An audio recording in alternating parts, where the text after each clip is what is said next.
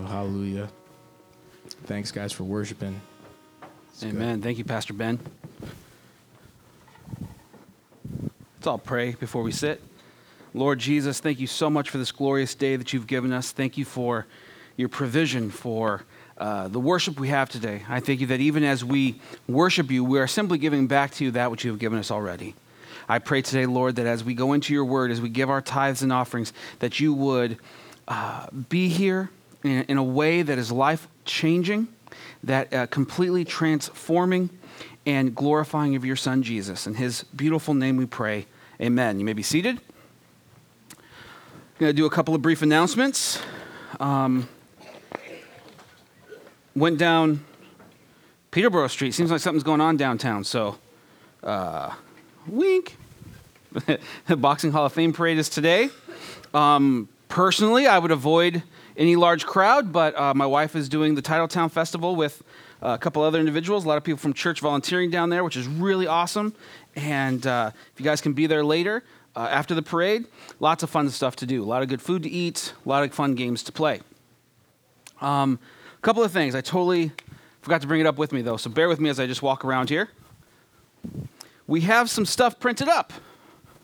How many people, by show of hands, got a bulletin today? Yeah, if you didn't get one, by all means, please uh, take one. A little bit of information on the church, something you can stuff in your Bible just to remember service times and what we're doing and who's who and what's what. Um, so if you haven't grabbed one of those, please please grab one. Um, Jeannie and Anna uh, were greeting people this morning, and uh, what's the matter? Are we going where? We will be going later. Yes, we will be going to the parade. You guys were all asking. You guys were all thinking the same thing. When are we going to the parade? The other is this. This is a flyer for uh, our Saturday night church. Um, we have a, a tent and a display at the Titletown Fest with all this stuff printed on there, all the information you need. What we're asking you to do is to find some place to put this. Uh, the dashboard of your car is not it. Folded up inside your Bible, not it. Uh, preferably a storefront somewhere. Maybe you own a business or you know somebody who owns one, or you're not afraid to ask a business owner, hey, can we display this? Um, especially in Canastota, the town of Canastota, um, what we're trying to do is just reach them just trying to reach people. And so we're going to have Saturday night service starting June 28th. Uh, it's going to be at Kristen and Justin's home in Canastota. And if you want to take one or two or a few of those, please take them. Um, I would ask you that if you're going to take them, to please post them. Um, flyers cost money. The money that paid for that came from tithes and offerings. And I believe the best way we can steward that is by not wasting these. And so if you want to take some, that's great. Just make sure you post them. If I can have uh, a couple of ushers come forward, we're going to take our tithes and offerings this morning. Um, if you're a guest here today, you're under no obligation to give. This is your home church, please, by all means. Um, we don't preach that God blesses those who gives. We preach that God blesses everybody. And this is an opportunity for you to support your church, and that's what I would ask you to do today. Let's pray. Lord, we praise you. Thank you so much for the day you've given us. I pray as each person gives today uh, that they would be blessed. For those who can't, or maybe even for those who won't, may you bless them as well. May, may you show them, excuse me, Lord, uh, may you show them that you are a God that can be trusted and that you are a God who will take care of every need we have, even when we don't give. Father, I pray that uh, whatever is given, whether we use it for flyers or use it for paying the light bill or whatever we use it for, that we would steward it well, that we continue to be above reproach as we, uh, as people give to your house and as we use it for the glorification of your Son Jesus. And may you receive all of the glory in your Son's precious name. Amen. So go ahead and give. Get situated here. As you give, pull out your Bibles and turn to Galatians chapter 2. We have been on a bit of a journey. Paul has been sharing his experiences with the early church. Um, logistically, Paul's not able to just go to every church whenever he wants. No telecommunications, no internet, no tweeting, no Facebook, no social media, nothing like that. So any kind of contact is either by letter, as we see in the book of Galatians and the other epistles, or by physically visiting these churches. Twice, Paul visited the church in Jerusalem. He met with uh, the pillars, he called them. He met with men like Peter, James, and John, the men who were the spearhead that God was using uh, behind the Holy Spirit to build his church. In doing so, Paul has done a lot of things. The first thing he's done is become very transparent and shared his, his life of sin prior to knowing Jesus. He shared that he was a murderer, that he was one going around and, and uh, wanting to destroy the church because he believed that this Jesus that everybody was preaching was not God. Until he met Jesus on the road to Damascus, Jesus blinded him, and through a series of events, Paul realizes, oh, this Jesus is the God that I've been serving my whole life, un- unbeknownst to me, and that's who he's going to go preach. He tells about how he goes to the early church and, and you sense that tension. Now, just imagine, just imagine someone who once was destroying the church coming into the church saying, Yes, I'm a Christian and I want to tell people about Jesus. A lot of tension there.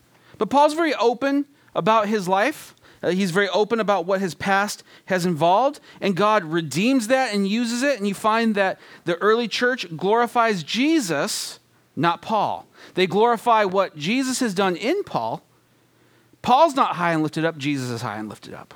The second encounter is when Jesus, or excuse me, when Paul again meets uh, Peter, James, and John. Um, he's presenting himself, he's holding himself accountable to the Jerusalem church. He's saying, hey, this is the gospel I preach. He's not looking for their approval, but he's certainly uh, presenting himself in a way that keeps him accountable to make sure he's preaching the actual gospel. You know, there's a lot of folks, they get into a disagreement in church and they go off, they start their own church or they do their own thing. And, and, and all they really do is cause more division and fractures in the church. And that's not Paul's reason for visiting. Paul's reason for visiting was to be on the same page with what everybody was doing. And while they weren't uniform, they certainly were going in the same direction. As Christians, that's what we want to do. We don't all have to look the same. Some of you might want to dress a certain way, some of you want to dress another way. That doesn't make you more or less a Christian. Uh, we, are glad when you guys just wear clothes. That's kind of that's kind of my prerequisite. Are you covered? Good. Let's worship Jesus. Um, maybe it's a quiet style of worship. Maybe it's more boisterous. Maybe um, maybe like me, I preach out of the, the English Standard Version, and, and, and you like to read the King James or the New King James or the NIV or the NLT or the ABC, whatever. And those things are minor differences that shouldn't separate us, they shouldn't divide us. They might make us a little more unique and interesting, but they shouldn't cause us to divide. We also learned that in that time there was Judaizers coming in preaching, yes, you need Jesus and circumcision. You need Jesus and a whole lot of other uh, Jewish law to really be saved. You're saved, but not really saved. And Paul says, We didn't give them an inch, we didn't give them any time. We did not allow them to infiltrate what we were preaching, what we know to be true about Jesus.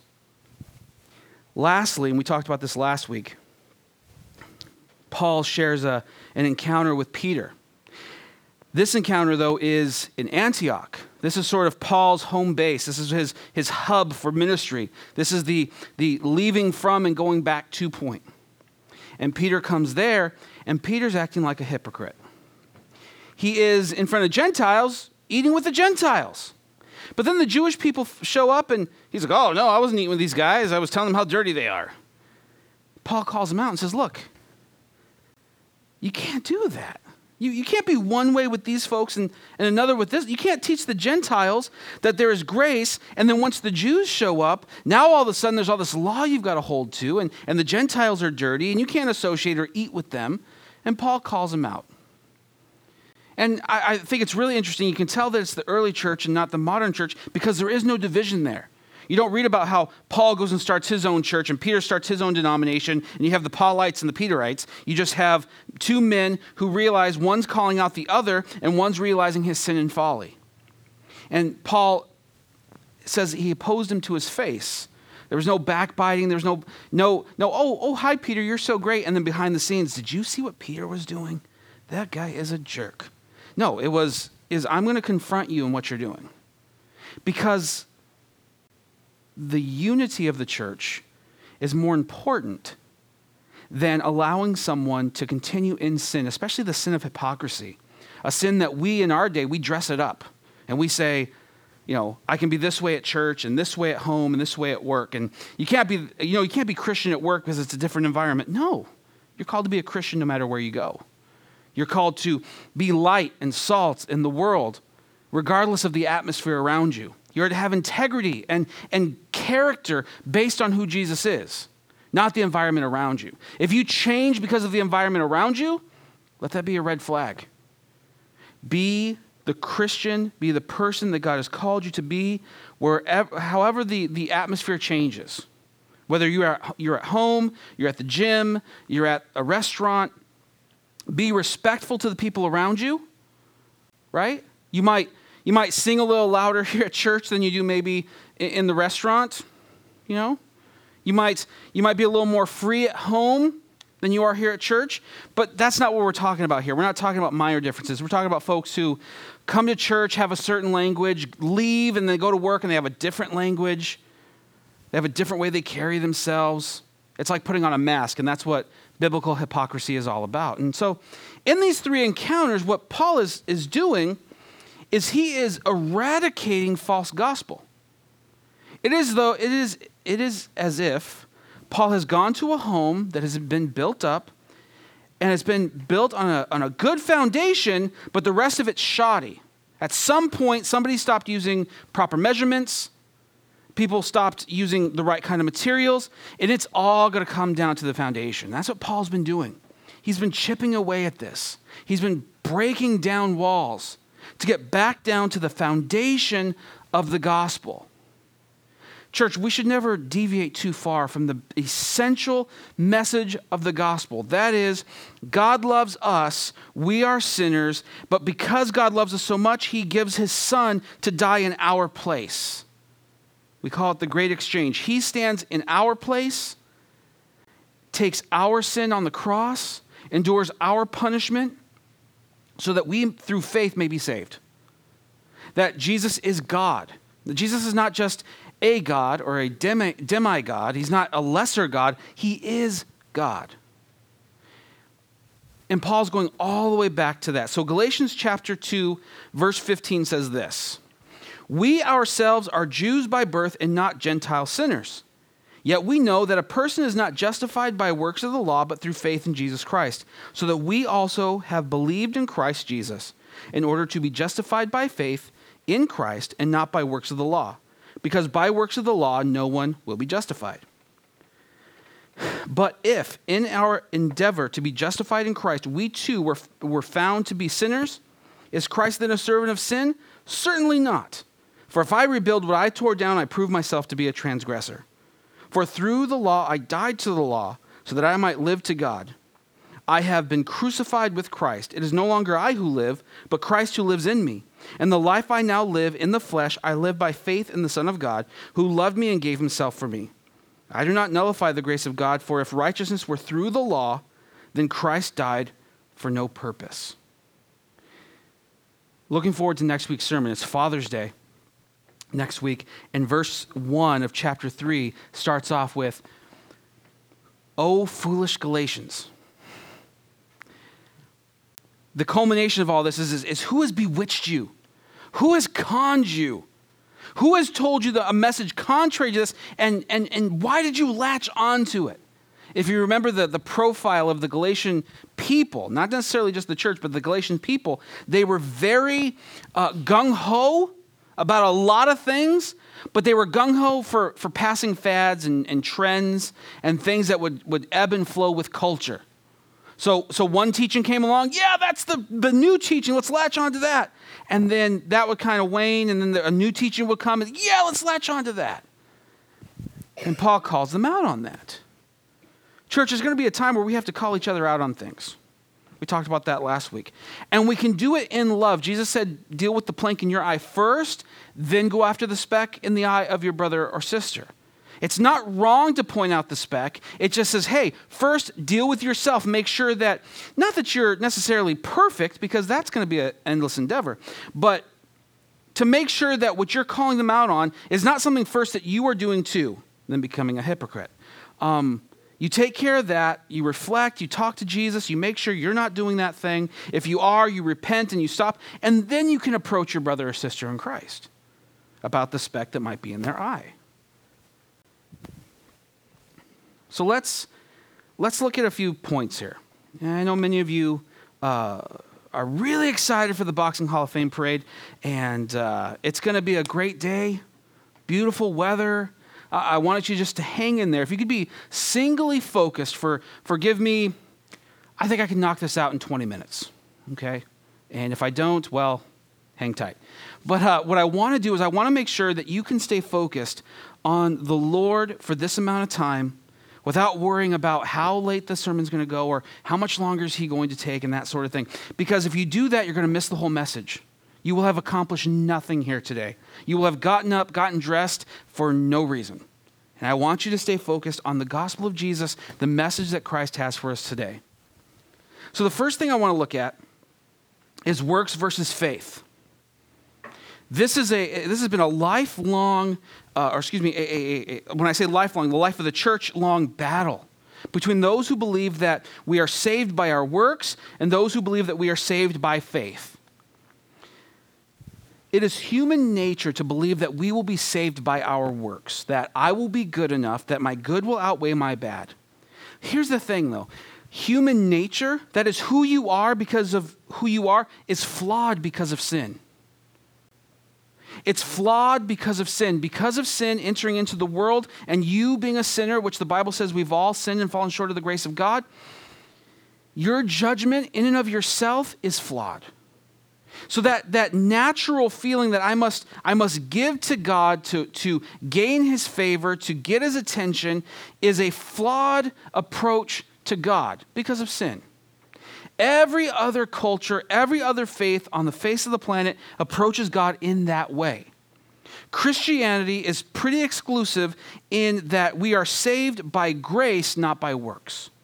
That by faith in Jesus and, what, and the works that he has done, not what we have done, but what Jesus has done on the cross, by faith in him, being not only the one who completed all things, but being God incarnate, we are saved. Before we ever get off the couch or get out of the pew, God loves us, God has saved us as we have exercised faith. But there are those who are trapped in the bondage of, well, if I just do more, if I just do more, if I just do this, then God will love me, then God will forgive me. God wants to forgive you. If He didn't want to forgive you, He would not have sent His Son to die for you. If He wanted you to be punished in hell for your sin, He would not have sent His Son. He would have just simply let us all go to hell one day. But no, the intervention is Jesus coming into human history, dying on the cross for our sin, so that we can be made whole and complete and be adopted into the family of Christ. Matthew chapter 3, verse 17. Matthew chapter 3 deals with the baptism of Jesus Christ. He goes to meet his very eccentric cousin, John the Baptist. John the Baptist is in the water. He is baptizing people. He's calling out the Pharisees. I mean, he's having a good time, dressed in camel's hair, eating locusts and wild honey. And Jesus approaches him to be baptized. Now, just like the rest of us, John the Baptist kicks and says, I, I shouldn't be baptizing you. You should be baptizing me. And Jesus says, No, this is, we must fulfill all righteousness. Let's do this. As he is baptized, it says that the Holy Spirit descends upon Jesus as a dove. That from the heavens they hear God the Father saying, This is my Son, in whom I am well pleased. At this point in Jesus' earthly life, he has done little to nothing. After this will be his temptation in the wilderness. After this will be the miracles and the casting out of demons and, and the healing of the sick and the, and the, the, the, the, uh, the sparring with the, um, the Pharisees. Before Jesus, Jesus, the Son of God, has done anything, God is well pleased. Before you ever lift your hand to do something for God, you need to understand that God loves you. It will change how you serve, how you do things for Jesus. Because if you're doing stuff hoping that you get it right so that at the end of the day, God will love you, you're working out of fear. You're, wor- you're not working out of a love for God, you're working out of a, a wrong fear. But if you understand that God loves you, you go out in a joy to do the work He's called you to do. Now, when you give, let's say you give financially, you can't wait to do it because you get to do it because God has allowed you to do it. Maybe you're gonna you're gonna swing a hammer here at the church. Maybe you're gonna go volunteer at the booth we have at Titletown. Maybe you're gonna vacuum the floors or help with the children. It's a joy now because it's not about whether or not God will love you. It's God loves me. I get to do stuff. I get to be on his team. I get to be his child and help other people come to know him too. My children will ask me all the time, Does that person know Jesus? I don't know, son. I'm going to guess by the way he cut me off and waved at me with one finger. I'm going to say, Maybe not. But they ask and they want to know and they want people to know Jesus. Does that person go to church? Is this song about Jesus? Because what I'm rearing my children to be is not just really good moral sinners. I want them to know that without Jesus, life gets really hard and life is not worth living without him. That they need him more, or as much, I should say, as I need him. I want them to see a dad and a mom who, who aren't just winners all the time, that when they fail, they repent. When they miss the mark, they go back and say, you know what? I missed the mark. I didn't do what I was supposed to do. I failed somehow, and I need Jesus. We don't need, we don't need to raise our kids to simply be moral and ethical. We need them to be changed by Jesus and allow Him to implant and give His morals, morals and ethics. Well, what about works? Works, working out of faith, prove our faith. That's the way James kind of puts it in the book that he wrote, the letter that he wrote. When you have faith, it produces something. James says it this way You have faith, I have works. I'll show you my faith by my works. I will show you where my faith is by what I do. It's sort of like walk the walk and talk the talk. He's not just somebody up there saying, I believe in Jesus, who just happens to be my bigger brother. I, I believe him and look at look at this is how I prove to you who I am affiliated with, who I belong to, who my Lord and Savior is. If by your actions they don't prove that you follow Jesus, go back, repent, start over again. Live a lifestyle that glorifies Jesus, that even the works that you do glorify Him and not you. I, uh, I have a pretty, I don't know if you call it a bad practice or what, but when people volunteer in the church, I don't parade them up here. I don't bring them out and blast trumpets and throw confetti that, yay, somebody did something. You know, I like people to to come and do stuff, and it's not that I don't thank them, that's not what I'm talking about. But it's not about glorifying them. It's not about glorifying me and my methods and how I'm going to do this. It's about glorifying Jesus. Jesus said he will build his church. Jesus said he will work through us and do stuff. I don't want to glorify an individual or a person. I want to glorify the Jesus who's in them. And I praise God. And there will be times where we recognize people who have done stuff, but I want to be careful not to puff people up either, to not fill them with pride instead of, uh, instead of faith in Jesus. Okay? If you do do stuff here at the chapel, I am eternally, eternally grateful for anybody who does anything, no matter how small or how big. Ephesians 2 and says, 10 says, For we, were, we are his workmanship created in Christ Jesus for good works a, a person who meets Christ, then does nothing, I would question their salvation. Jesus said, through Paul to the Ephesian church, we were saved to Christ to good works. Salvation should produce something. You plant an apple seed in the ground, at some point you should get apples, right? Christ plants himself in you, at some point you should look and appear to be a Christian. Not a facade, but I mean, you are deeply transformed. Next, I want to look at the law. And you might, you might be saying, Tony, that was really fast and condensed. Yeah, that's kind of the version you're getting today. And if you need more after this, by all means, let's stay and talk and, uh, and or meet up later in the week. I, have a, a schedule that I have, but um, if we can fit in time, we'll fit in time. But what about the law? The law is one of the most confusing things of all of the Bible because what it does is instead of teaching, instead of people seeing it as a way to reach Christ, not by accomplishing it, but by, by being uh, convicted of their sin, they see it as a checklist of stuff that they can do to avoid hell. And they bypass Jesus altogether. There are some 600 laws in the Old Testament. And many of you, you know, you've been taught certain things. You go back to the Bible looking for that law, and you don't find that specific law, and you think, okay, then I can do that. I have the freedom to do it. Or if you find the law, you say, well, okay, I can't do it.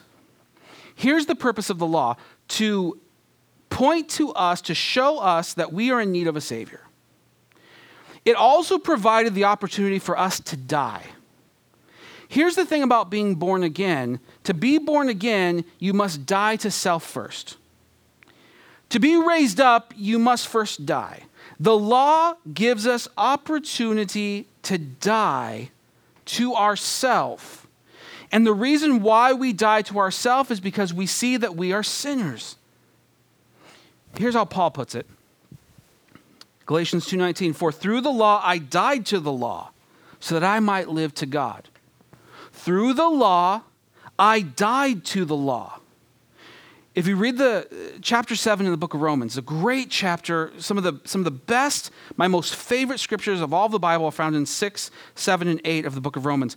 But chapter 7 specifically, Paul uses this analogy, this metaphor. He uses the metaphor of marriage. In the Old Testament law, um, one of the only ways that you could remarry was if your spouse died.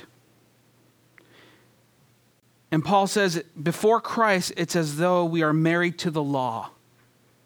But if by the law we die and we're raised up again, we are now free to remarry.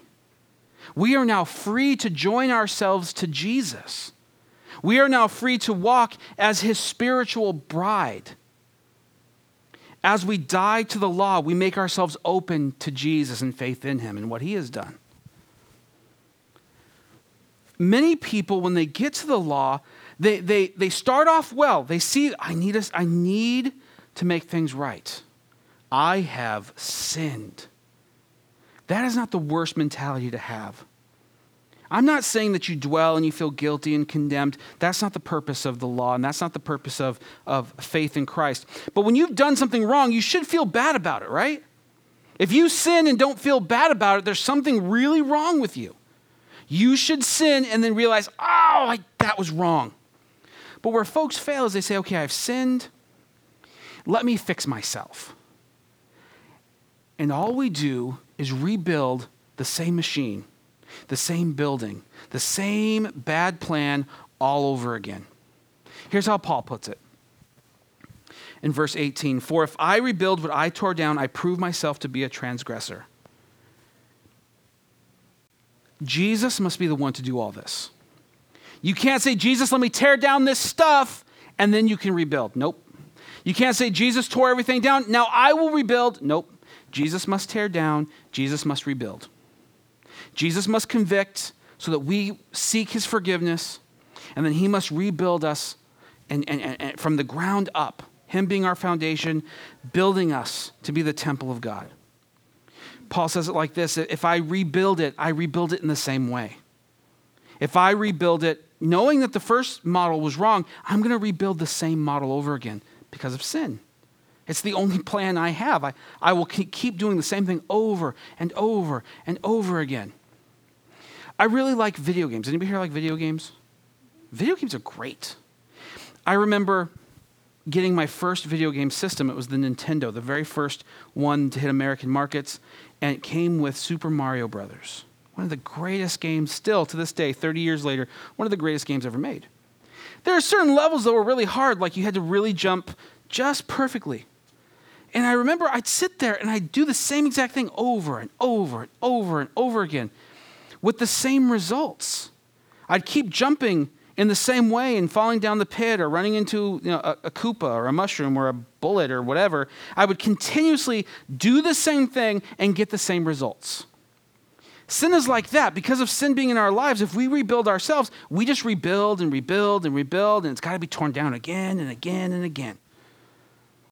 And so, what we want is for Jesus to tear down, because he's really good at that, and then for Jesus to rebuild, because he's got the best plans, and he's really good at that too. How do we do that? We don't do it through self help. And I don't want to ever preach to you in a way that tells you that you just got to help yourself. You know, you just got to find the, you know, your power within. You got to find your oneness. That's all New Ageism and paganism and anti God and anti Jesus, and it's anti Bible. The, the truth is, is, is the human left to his own devices is sinful, and as a result, evil. So we need God to rebuild. We need to exercise our faith in Jesus and find forgiveness in Him. So that's been about 10 minutes. Okay? Here's the mega theme we need to focus on right now for the remainder of our time. Some, you know, over 200 times in the New Testament, there's this one particular phrase found over and over and over again, especially, almost exclusively, in what we call the Pauline epistles, the letters written by Paul to various churches. It's this phrase, in Christ or in Christ Jesus.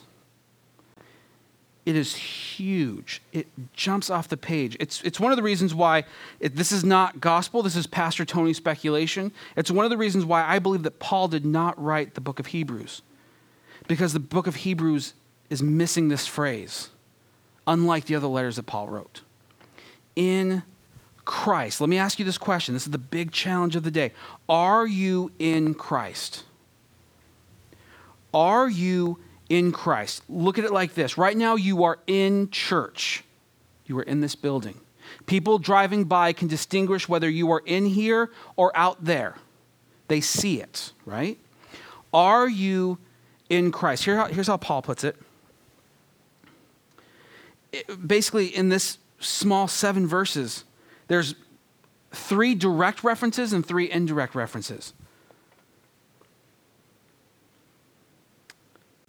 Start verse 17. But if in our, in our endeavor to be justified in Christ, we too were found to be sinners, is Christ then a servant of sin? Certainly not. For if I rebuild what I tore down, I prove myself to be a transgressor.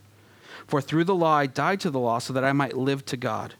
I have been crucified with Christ. It is no longer I who live, but Christ who lives in me. And the life I now live in the flesh, I live by faith in the Son of God who loved me and gave himself for me. I do not nullify the grace of God, for if righteousness were through the law, then Christ died for no purpose. In Christ, in the Son of God, with Jesus. In such a short, brief snippet of Scripture, Paul is hammering this theme. Are you in Christ?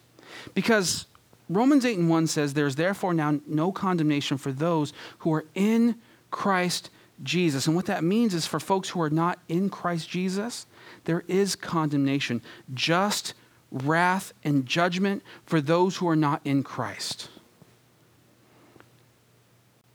We are striving to, if you are a non Christian today, the rest of us who, who consider ourselves Christians by faith are striving that you would know Christ by faith, that you would also be in Christ. It's really not a very complicated theme of the Bible. There's no, you know, going into the Greek and the Hebrew and it's really just are you in Christ or not in Christ? Are you a Christian or not a Christian? Here's what we're finding in our country. The church is dying. Here's really what's happening. Name only Christians are dropping the name. People who affiliate themselves with the church or with Jesus for no other reason than they have no other answer, they're the ones who are finally deciding, you know what, I'm not really a Christian. Those who are actually Christians, that number is continuing to grow at a very slow rate, not it's not exploding by any means, but those who who when confronted, are you a Christian? Yes. What are you basing that on? I don't know. That nominal Christianity is dying. I don't I don't win. Jesus doesn't win. The church doesn't win if you are a Christian by name only, a nominal Christian. You certainly don't win. You certainly don't experience the life that only Jesus can give you by being a nominal Christian, a name only Christian. This is the difference between being in Christ and not in Christ. Lots of people can be really moral and ethical and have integrity and character apart from Christ. Those things do not make them Christians. The blood of Jesus Christ is what makes you a Christian. The sacrifice of, the, of God Himself and your faith in Him, that's what makes you a Christian. So I need you to answer this question today Are you in Christ? Read the book of Romans. Read all the letters that Paul wrote. Pastor Tony, that's a lot of Bible. Yeah, it'll do you good. Read it all. In Christ, in Christ, in Christ. Faith in Christ, praying in Christ, fellowship in Christ. See, we can do all those things outside of Christ and it does nothing for us. You can do good works outside of Christ. You're not storing up treasures for yourself in heaven, as Jesus said. There are lots of, lots of folks who are not Christians who do good stuff. You know, the Zuckerbergs who give the, you know, the billions of dollars, and the, the Bill Gates who give the billions of dollars, and the Ted Turners who give billions of dollars. That doesn't make them a Christian. I'm sure that's being used for good, hopefully. But that's not what makes them a Christian. Being in Christ is what makes you a Christian. Lastly,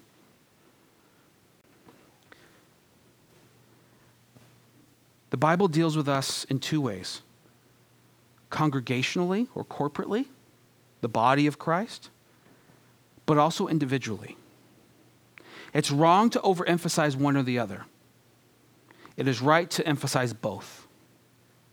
Here's what Paul says in verse 20 I have been crucified with Christ. It is no longer I who live, but Christ who lives in me. And the life I now live in the flesh, I live by faith in the Son of God who loved me and gave himself for me. Church, the reason why I preach conviction, why I preach repentance, why I preach that we are sinners, why I preach the need for forgiveness is first, it's biblical. B, it's countercultural. You know, in our culture, we don't want to hear those things all the more reason to be louder with it. But ultimately, ultimately, what has happened is Jesus has done these things because he loves you. He loves you. Take a moment, try to wrap your, your, your, your human mind around this spiritual truth that God loves you individually. He loves me individually. Many of you are good at God loves you, but really poor at God loves me. You meet people, you meet them, and you say, okay, I see why God would love them. They're a delight. When I go to their house, they're so cordial and nice and loving, and who wouldn't love them? But me, I've, I've just messed up too much. I have, I have done things I don't even want to speak. I have, I have committed some of the worst wrongs imaginable. There's no way God could love me. There's no way God can forgive me. He's promised to never leave me nor forsake me, but I don't believe that now because of what I've done. Certainly he must he must flee from me every time he sees me. This isn't a competition to see who's done more wrong. But I want you to look at what you've done and realize that it's not big enough. It's not bigger than the love of God. For those who exercise faith in Christ, for those who are predestined and called according to his great plan, he is like a father holding a child. And a good father holds a child and never lets them go, right? When he has a baby, when he has an infant, and you, you, you pick up a baby, you do everything you can to hold on to them, don't you? Jesus is really good at holding on to his kids. He's really good at going after the rebellious ones. He's really good at going after the ones who forsake him. And here's what I want you to realize that when you when you don't reach out to the hand that has reached out to you, it may not feel rebellious, but it is. Pastor Tony, I'm not worthy. I'm not I'm a sinner, blah, blah, blah. I've done this, I've done that. I realize that. But what you're doing now is you're using low self esteem as a form of rebellion. And that's not helping you. And it's not helping the church. And it's not helping your family. I will tell you this. You may not be instantly be able to say, you know what, Pastor Tony, you're right. God loves me. He loves me. He died for me. And now there are birds chirping on my shoulder and I have squirrels doing my housework, and it's basically a Disney princess story every day of the week. Okay, that's not going to happen. I get that. But here's what I want here's where I want to get you. Here's where I feel the Lord is leading us in what we can consider a success, especially myself as a pastor, I will consider this a success. If you can come to a place where you say, Lord, I don't feel it, I, I hardly even believe it, but help my unbelief. Don't let me stay in a place where I just say, I don't understand it and leave it at that. Come to the Lord, say, I don't understand it, but help my unbelief. You can pray for people all day long. That's great. Many of you are really good at that. That's awesome. I want you to pray for yourself today. Let's stand. Where's Ben? That's all right. Don't worry about it. Short message, very condensed, kind of like a just a shot in the arm. Hopefully, I want you to leave with more questions than answers. Really, I want you to walk away saying, "Well, what about this? What about that? I've read this. This has been taught to me." I want you to seek, ask, knock. You want to play some music? That's all right, man.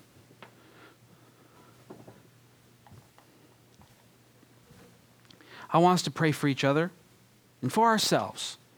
I think that a little preoccupation with yourself is a little dangerous, but it is necessary from time to time to make sure that you are right with the Lord.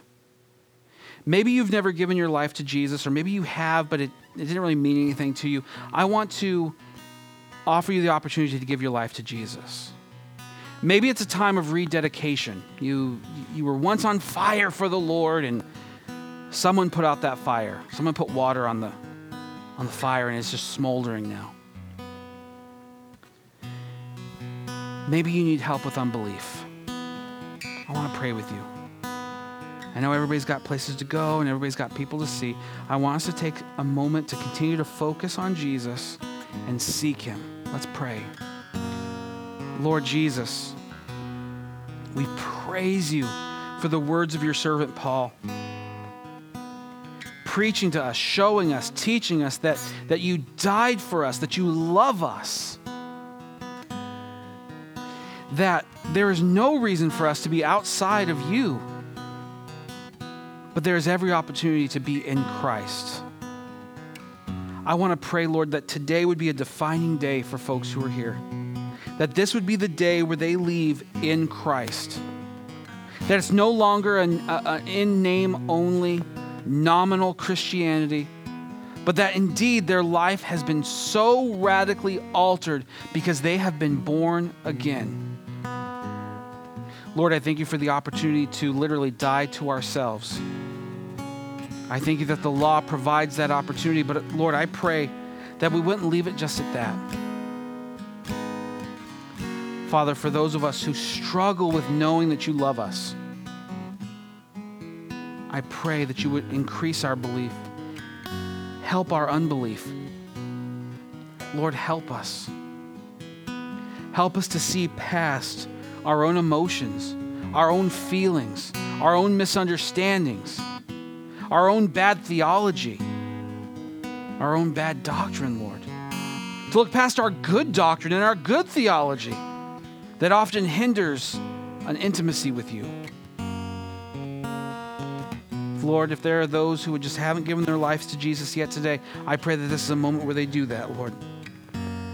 that they would find forgiveness in you, in the simplicity of expressing their faith in you, being the Son of God, and completing the reconciliation needed on the cross for those who are ready to rededicate themselves to you because gosh, either themselves or someone put water on the fire and it just it's just been smoldering and smoking all this time.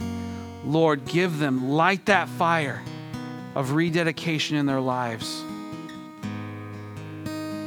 And Father, I pray for this church. I pray because we're a church that's very quiet. A little too quiet, Lord. We're quiet about our faith. We're quiet about what we believe. And you've called us to boldness. And I want us to see that definition of what that is. I want us to see what it means to be bold and to live for Christ wherever we go. Forgive me, Lord, if I have given wrong teaching or bad teaching that has prevented this. For the times where I have not stepped up, for the times where I have not boldly preached. But Father, I pray that you would change us so that we would go out into the community and, as missionaries, bring home captives. Bring home those who are captive to the enemy. Bring home, those who are captive to sin and death who are captive to addiction, who are captive to morality, who are captive to religion. Help us, Lord, to be a light in a dark place. In Jesus' name, amen. Church, the life of a Christian is unlike the life of anybody else. The, the, the pain doesn't go away but the pain now has purpose. The joy that you experience is far greater than any other joy you can experience on the face of this earth. Not only that, you get to rejoice with others who are in joy. You get to rejoice with those who are rejoicing. So your friend gets a job. Praise God, you got a job. Yeah. Somebody has a baby. Oh, you had a baby? That's awesome. It's beautiful and healthy. You see somebody come to the Lord, I've been praying for you that you would know Jesus. And here you are, and you're, you're knowing Jesus. And you also get the pain. You get the folks that come in and say, I lost the baby, lost the job. My son or daughter won't give their life to Jesus. But you get to weep with them and I tell you, it doesn't make the pain less, it almost amplifies it more. But you come together as a family and, and you rejoice over Jesus.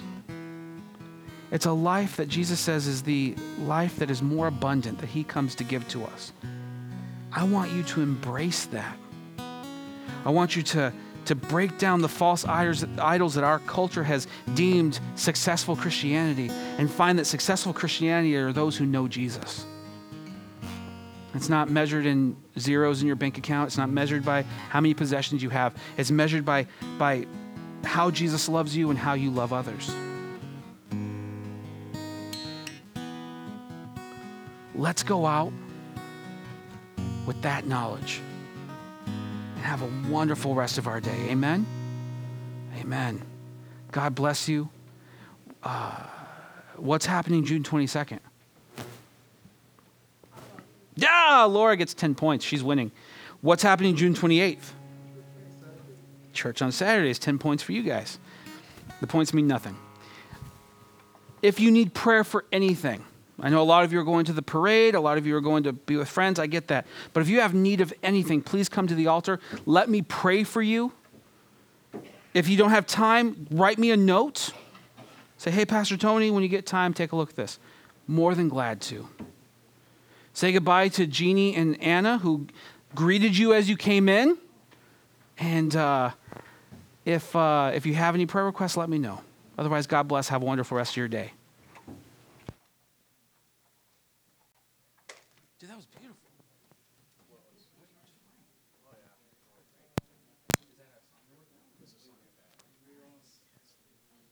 Loved it. Did you really?